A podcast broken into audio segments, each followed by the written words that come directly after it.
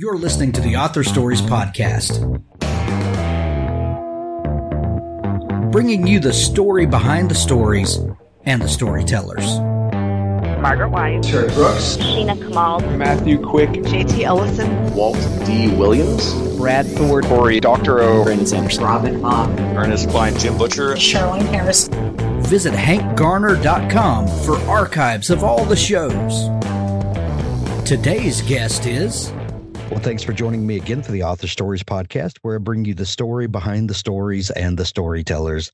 Today, I'm really excited to have Rebecca Warner on the show with me today. She has a phenomenal new book. It's called My Dad, My Dog. And uh, today is release day for the book. So, congratulations on that, Rebecca. And thank you for joining me today. Oh, thank you so much for having me, Hank. And thank you for the congratulations. I'm really excited about the book being released today. It seems like a long time coming. I, I can only imagine it, and I want to ask you all about it because this is it's such a fascinating um, book, um, and and there's so much to dig into. Um, Oh, that we'll get into that, and I I have a paperback of the book that I've been reading, and um, what a fantastic story. Uh, but before we get into all that, uh, Rebecca, we begin each show with the same question, and that question is, what is your first memory of wanting to be a writer or storyteller?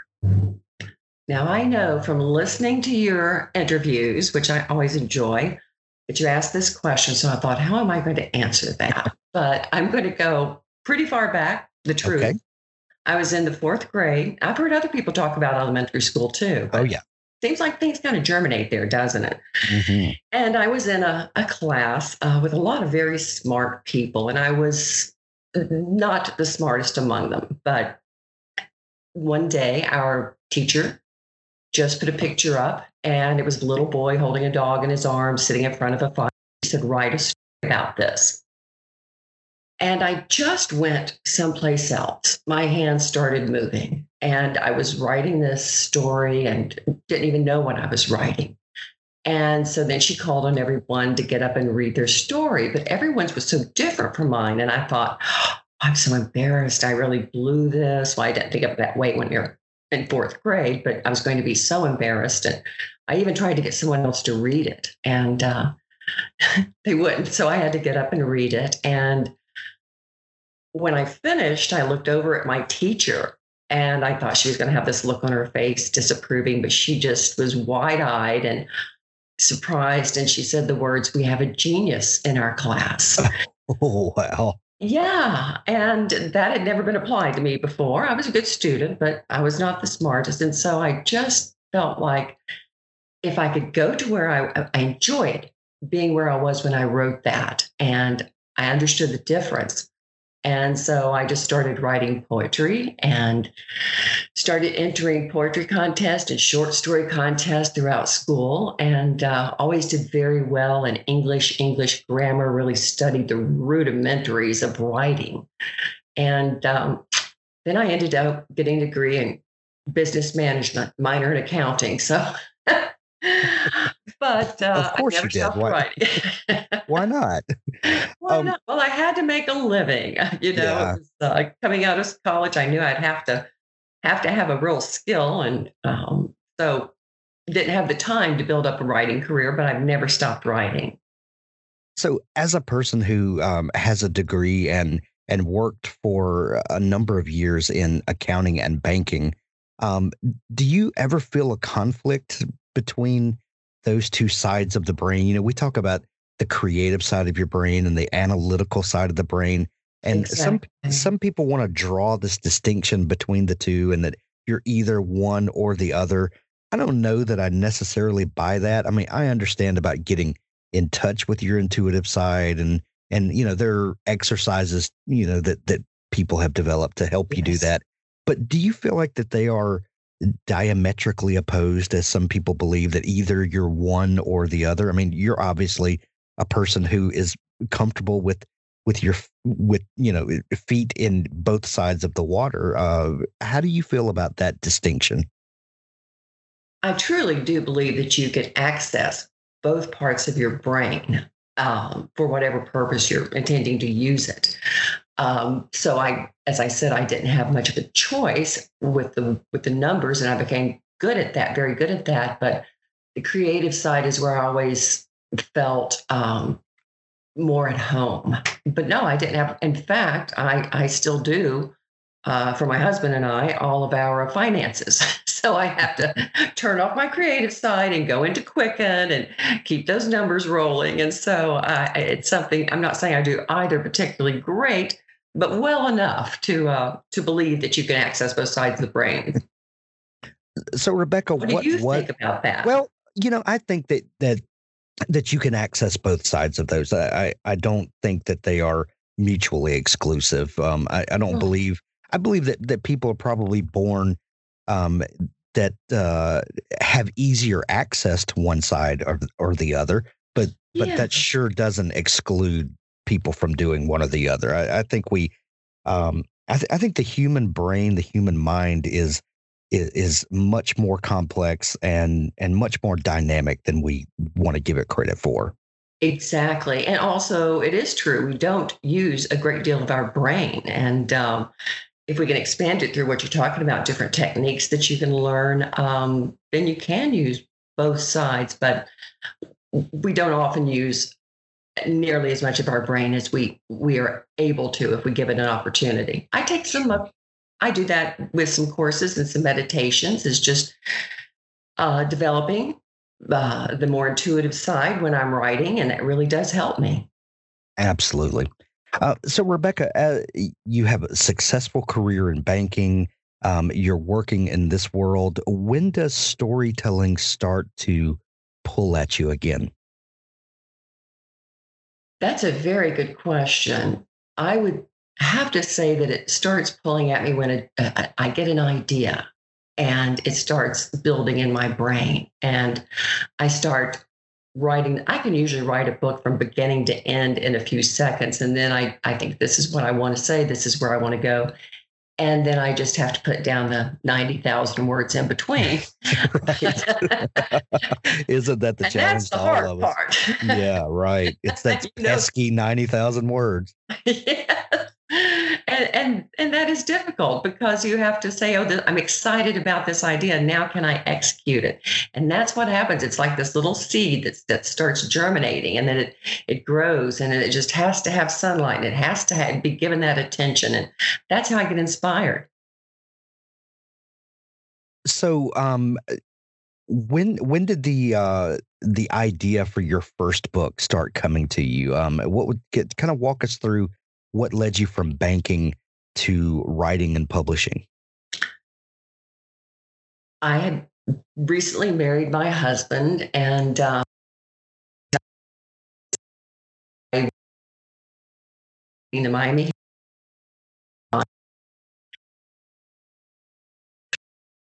even you know women's rights animal rights human rights. And so i was reading this article and some new legislation had just now this is a long time ago long before i published my first book moral infidelity. And um, i was reading about uh, the current governor of florida saying that now that the supreme court had had this ruling that um, states could start enacting stricter abortion regulations. And now this is 1989 and um, I just thought, well, that son of a gun. Well, wonder if he had a mistress and she got pregnant. How would he feel about choice then? And then this whole book just came together. And um, so I, I continued to work, but that there, what we're talking about this this seed that was planted. And at some point, well, my husband is an international tax attorney and he traveled a lot back then. We didn't have the kind of communications we do now.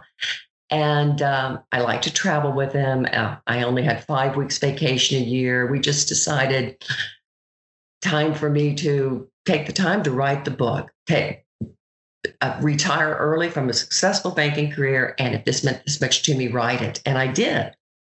And uh, it took me nine months, and I thought it was a really good book. I got it to, into a lot of good hands. It got some enthusiasm going. A production company in California was looking at it.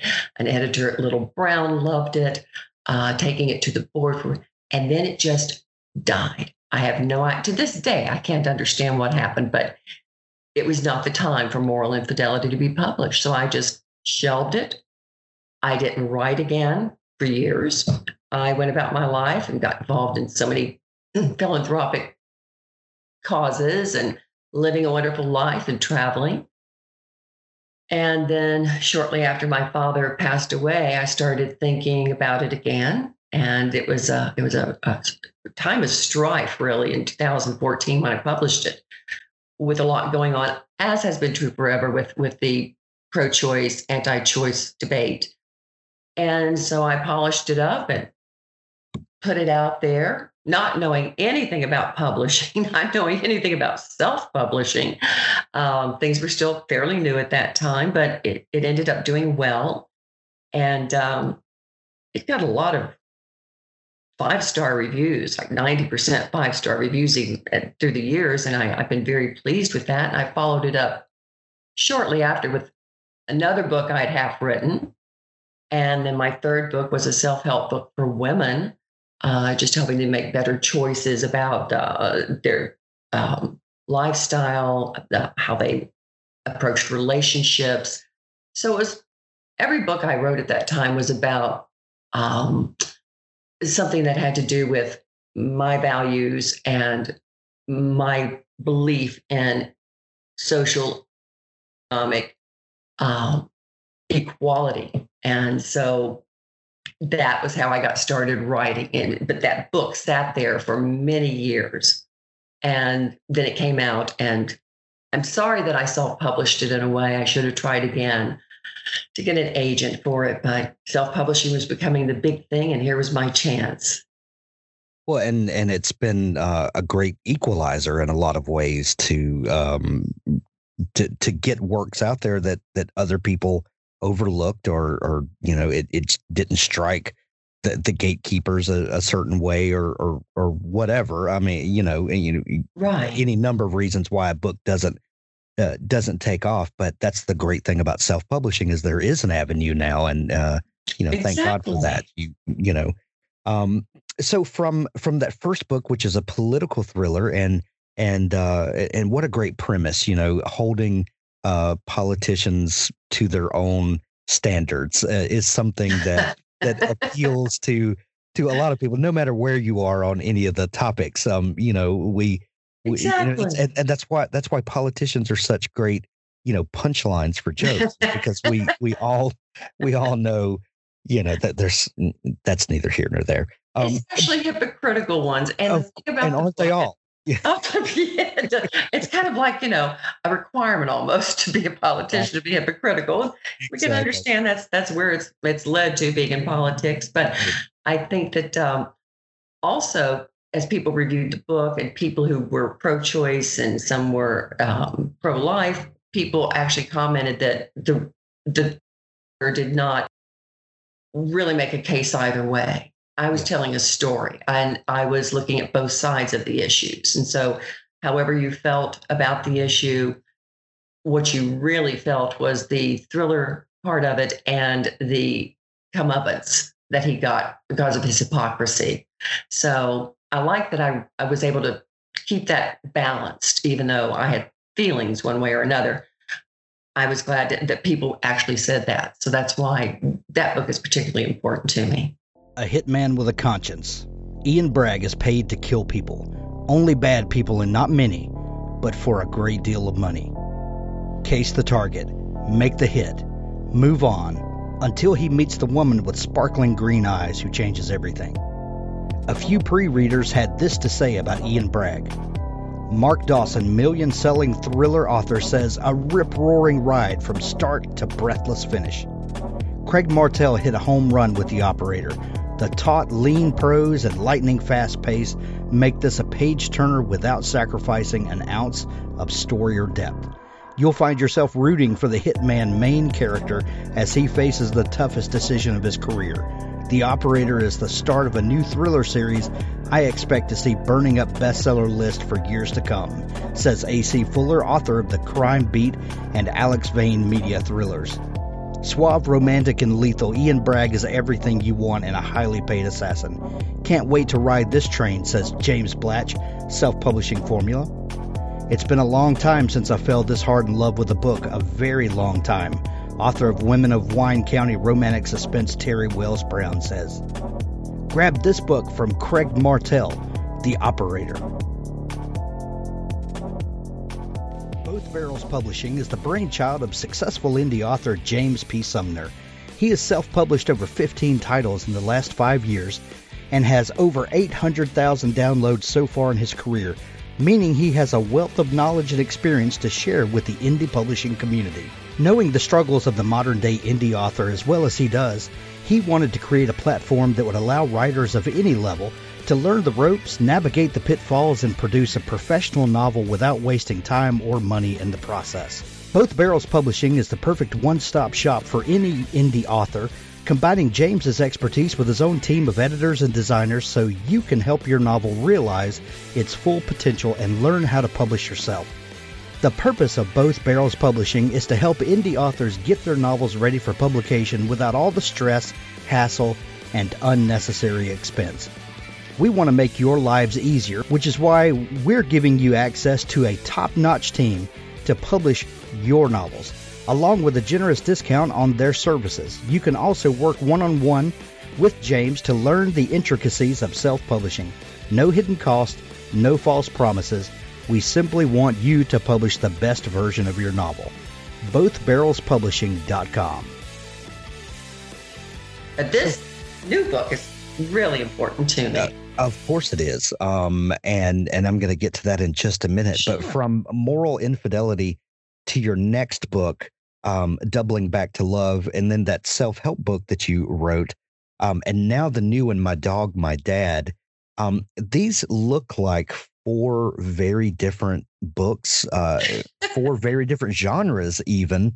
Um, what is what is the connecting thread between these, though? Because I'm I'm not one of these people that believes that um, you know a, a writer should find his or her niche and you know only serve that niche. Uh, I, I believe uh-huh. that we are three dimensional people, and you know I, I care about a lot of things, and I want to talk yes. about a lot of things. So yes. why should authors? And and of course I know there's a there's a business side of it, and there's you know reasons for this or that, but um, what is the connecting thread between all four of these books for you? It's a really good question.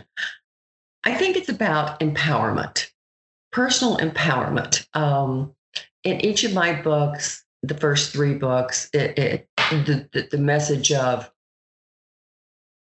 having control over your own life, making decisions, not detriment of anyone else, but know what you are and live your live yourself, live your best life. And this is also true even of my dad, my dog there's an empowerment that comes about when she becomes the caregiver because she has to step up and be true to herself and find out who she is. And so, if I had to say there was one thing that ran through all the books, it was getting getting in touch with with who you are and and finding out how much strength you have.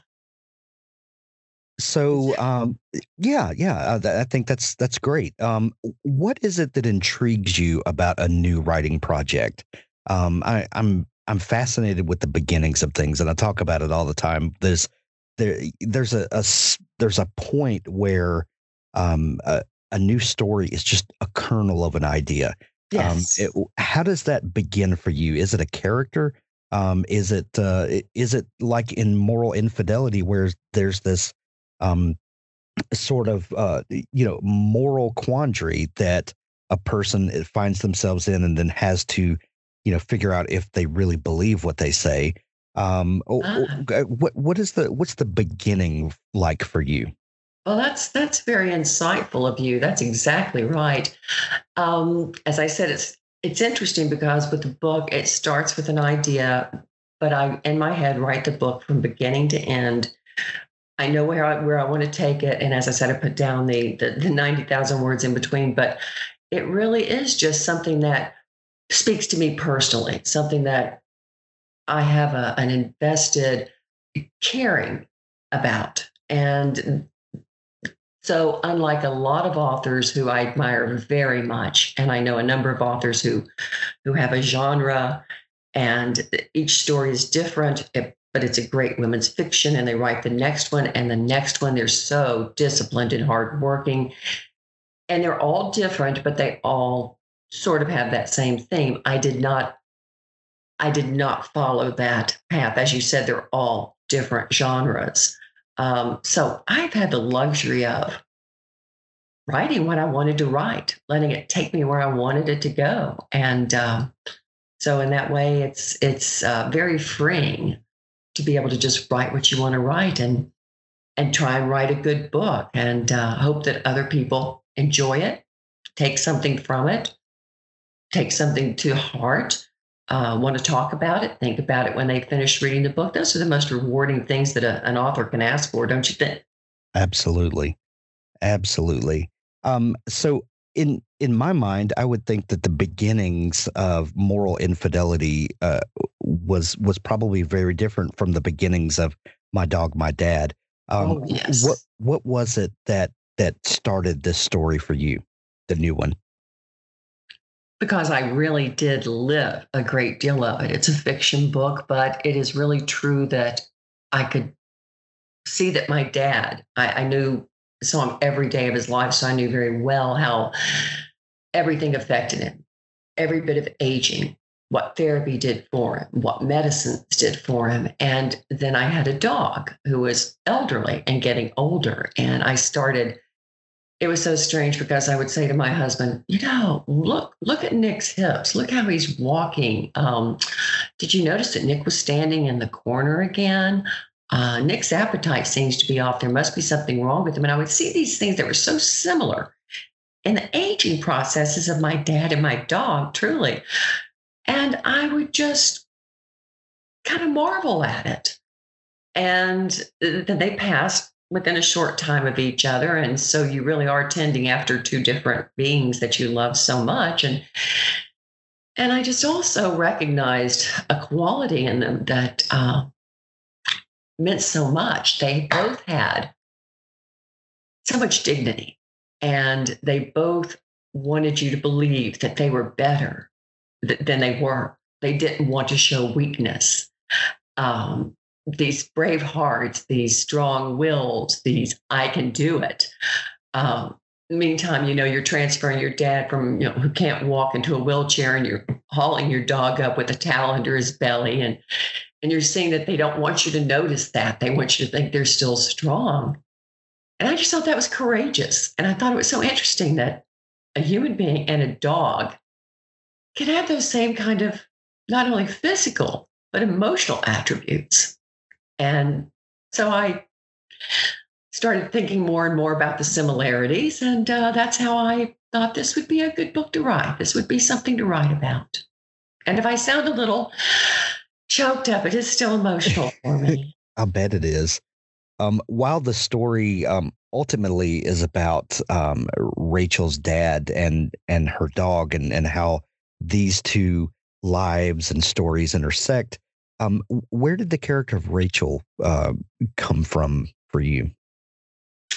Rachel is much of her experience is based on mine. Um, but also um, my older sister, who was a strong figure and a good friend in my life, and just uh, her way of handling things and um, her approach to how she she dealt with problems that was an influence for me but also truly speaking with a number of caregivers uh, which i really needed to do about to find out more about what's really involved in taking care of a loved one in your home. And Rachel kind of became a composite of these people who eh, gave their all and did their very best, and, and many with Mm, fewer resources than I had. And that was another thing that, you know, I had to put Rachel in a position of not having those resources that she had had.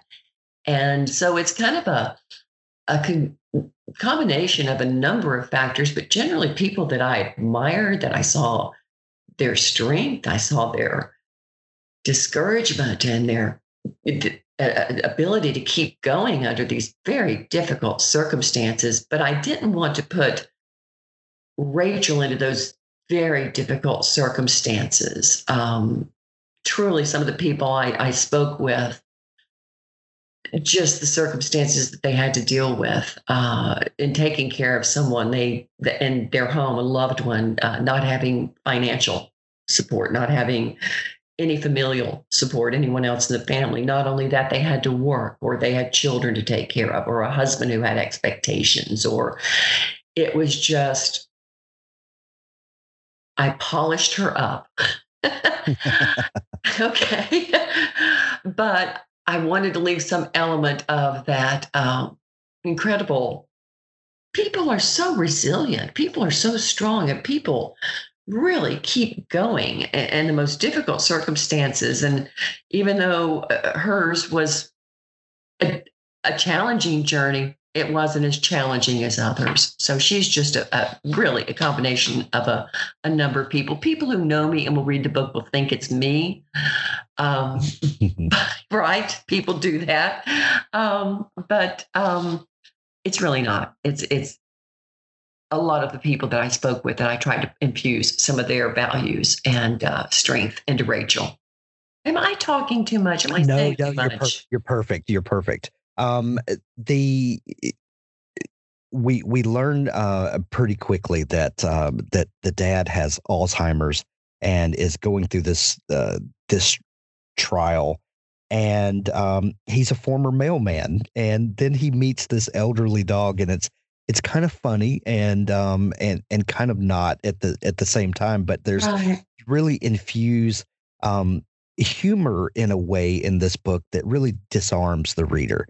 Um, it it uh, it it um, I, I'm trying to find the words that I'm looking for. Um, you know, there's something about taking a very heady um, topic and making it um, accessible to the rest of us by letting our guard down and infusing some humor and some levity into the story. How important was it to, um, you know, to to not make this just a a dire, dour experience?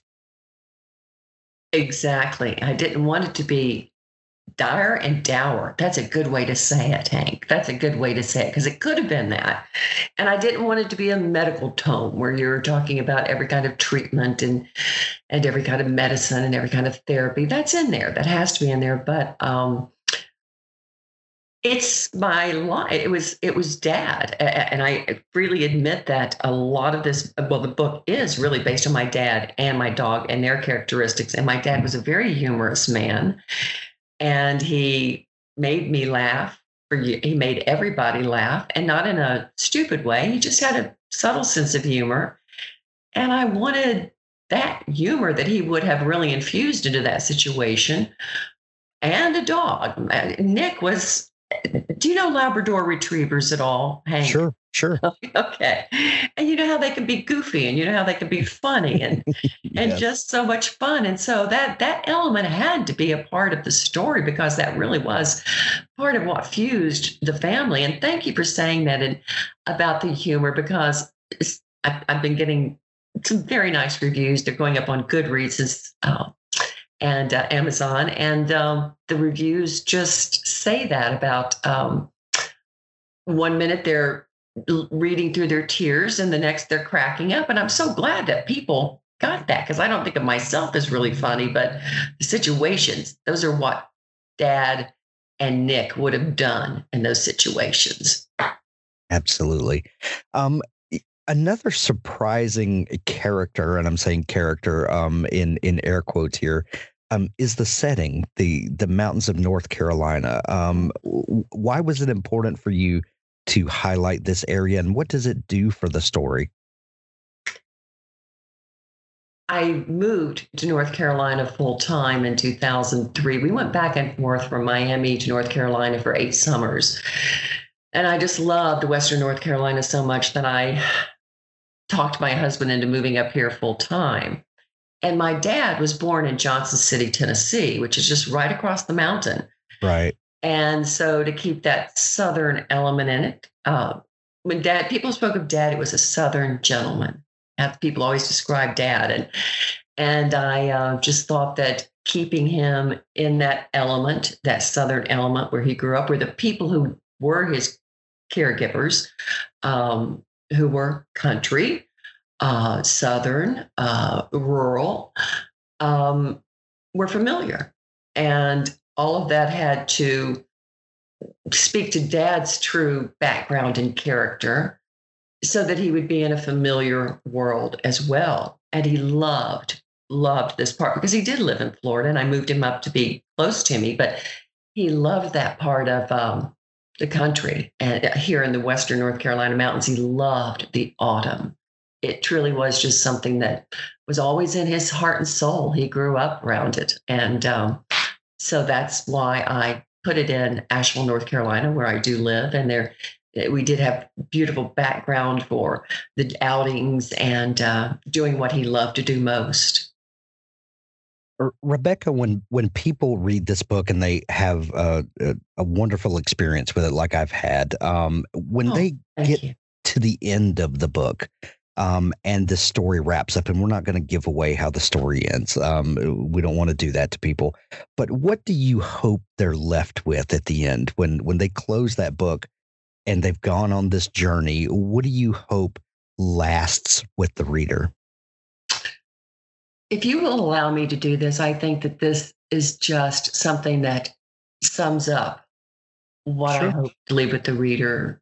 First, I'd like to say that as you know, this is a lot about caregiving. And um, Rosalynn Carter said there are only four kinds of people in the world those who have been caregivers, those who are currently caregivers, those who will be caregivers, and those who will need caregivers. And one reviewer said this, and I just thought, how wonderful it was that, that this did this for her. She said, I applaud the author for helping me release the emotions I have held on to for precious life all these years, for fear of losing the memories of my loved ones. This read helped me accept and move on, gave me calm and peace and serenity at heart. Isn't that lovely? That is. That is. So that's if people can and reviewers also, what's interesting is I see so many who refer to, I related this story because I have been a caregiver. I know someone who has Alzheimer's. I just lost my father this year. People really relate, or especially to losing a pet. I mean, they relate to all of those things. Right. And eh, people, eh, what I read about caregiving, hmm.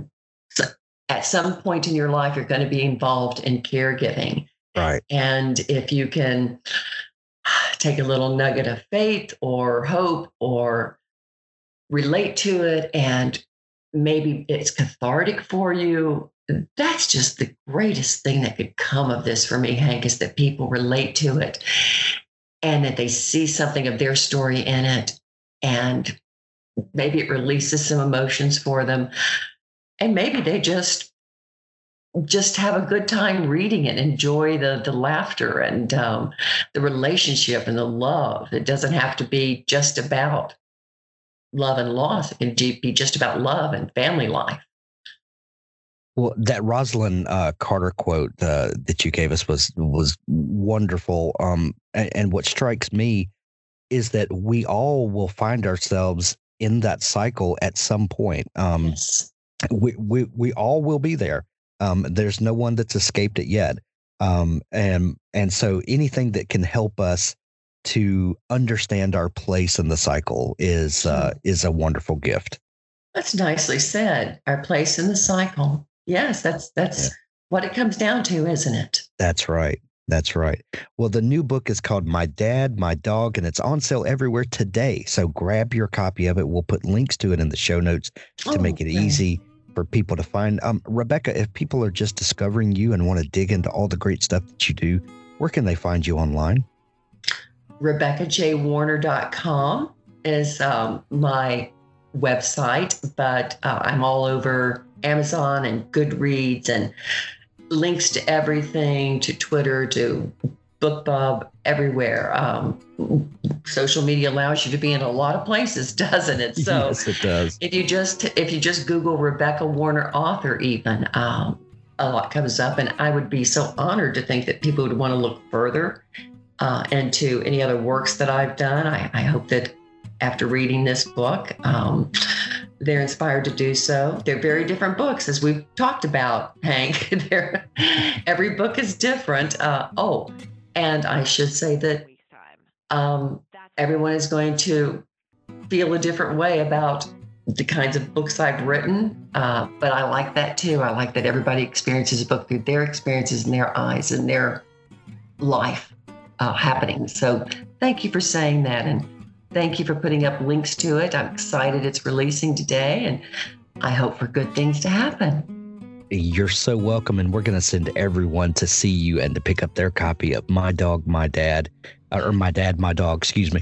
And uh, Rebecca, this has been so much fun uh, chatting today. Thank you so much for taking time to come on the show. Oh, thank you so much for having me, and thank you for your excellent questions and for caring. I appreciate it very much. On an isolated human planet called Phoenix, outside the Galactic Gate Network, a royal empire teeters on the brink of revolution.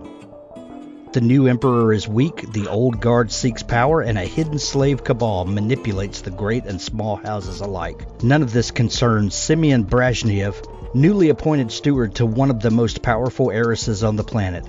Happy to let the royals play their age old game of catch the crown, Simeon is more concerned with balancing his mistress's books than worrying about affairs of state. But when Simeon discovers evidence of sedition at the highest levels of government buried deep within her finances, he realizes her great peril. Though a slave, he finds himself trapped in political intrigue, desperate to protect his mistress from the royals who would see her dead and the slave rebels who would make her their pawn. Agonized by the choice of turning her over to the authorities or protecting her secrets, Simeon decides to keep faith with his sovereign over his larger duty thus flinging himself into a world of power, plot, and assassination. If he fails, they both die, and with them the chance at freedom for Simeon's enslaved race. Set in the Salvage title universe, Salvage Mind is the first of three novels in a new breakout series. Available in ebook format and paperback, grab your copy today. Salvage Mind by David Allen Jones.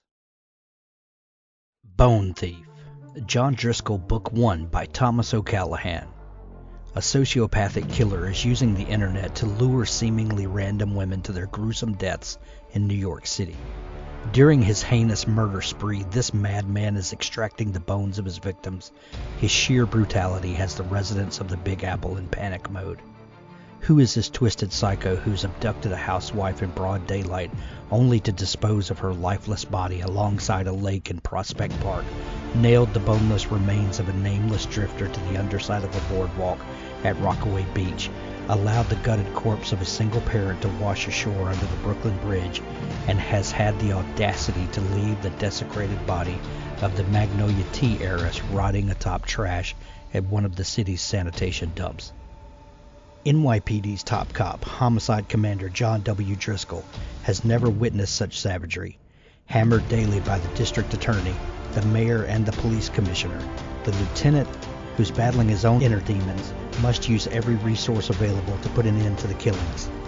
In a race against time, Driscoll, aided by Sergeant Allegante and Detective Cedric Tomlinson, sets out on a roller coaster of an investigation to first identify the villainous fiend and then put an end to his butchering.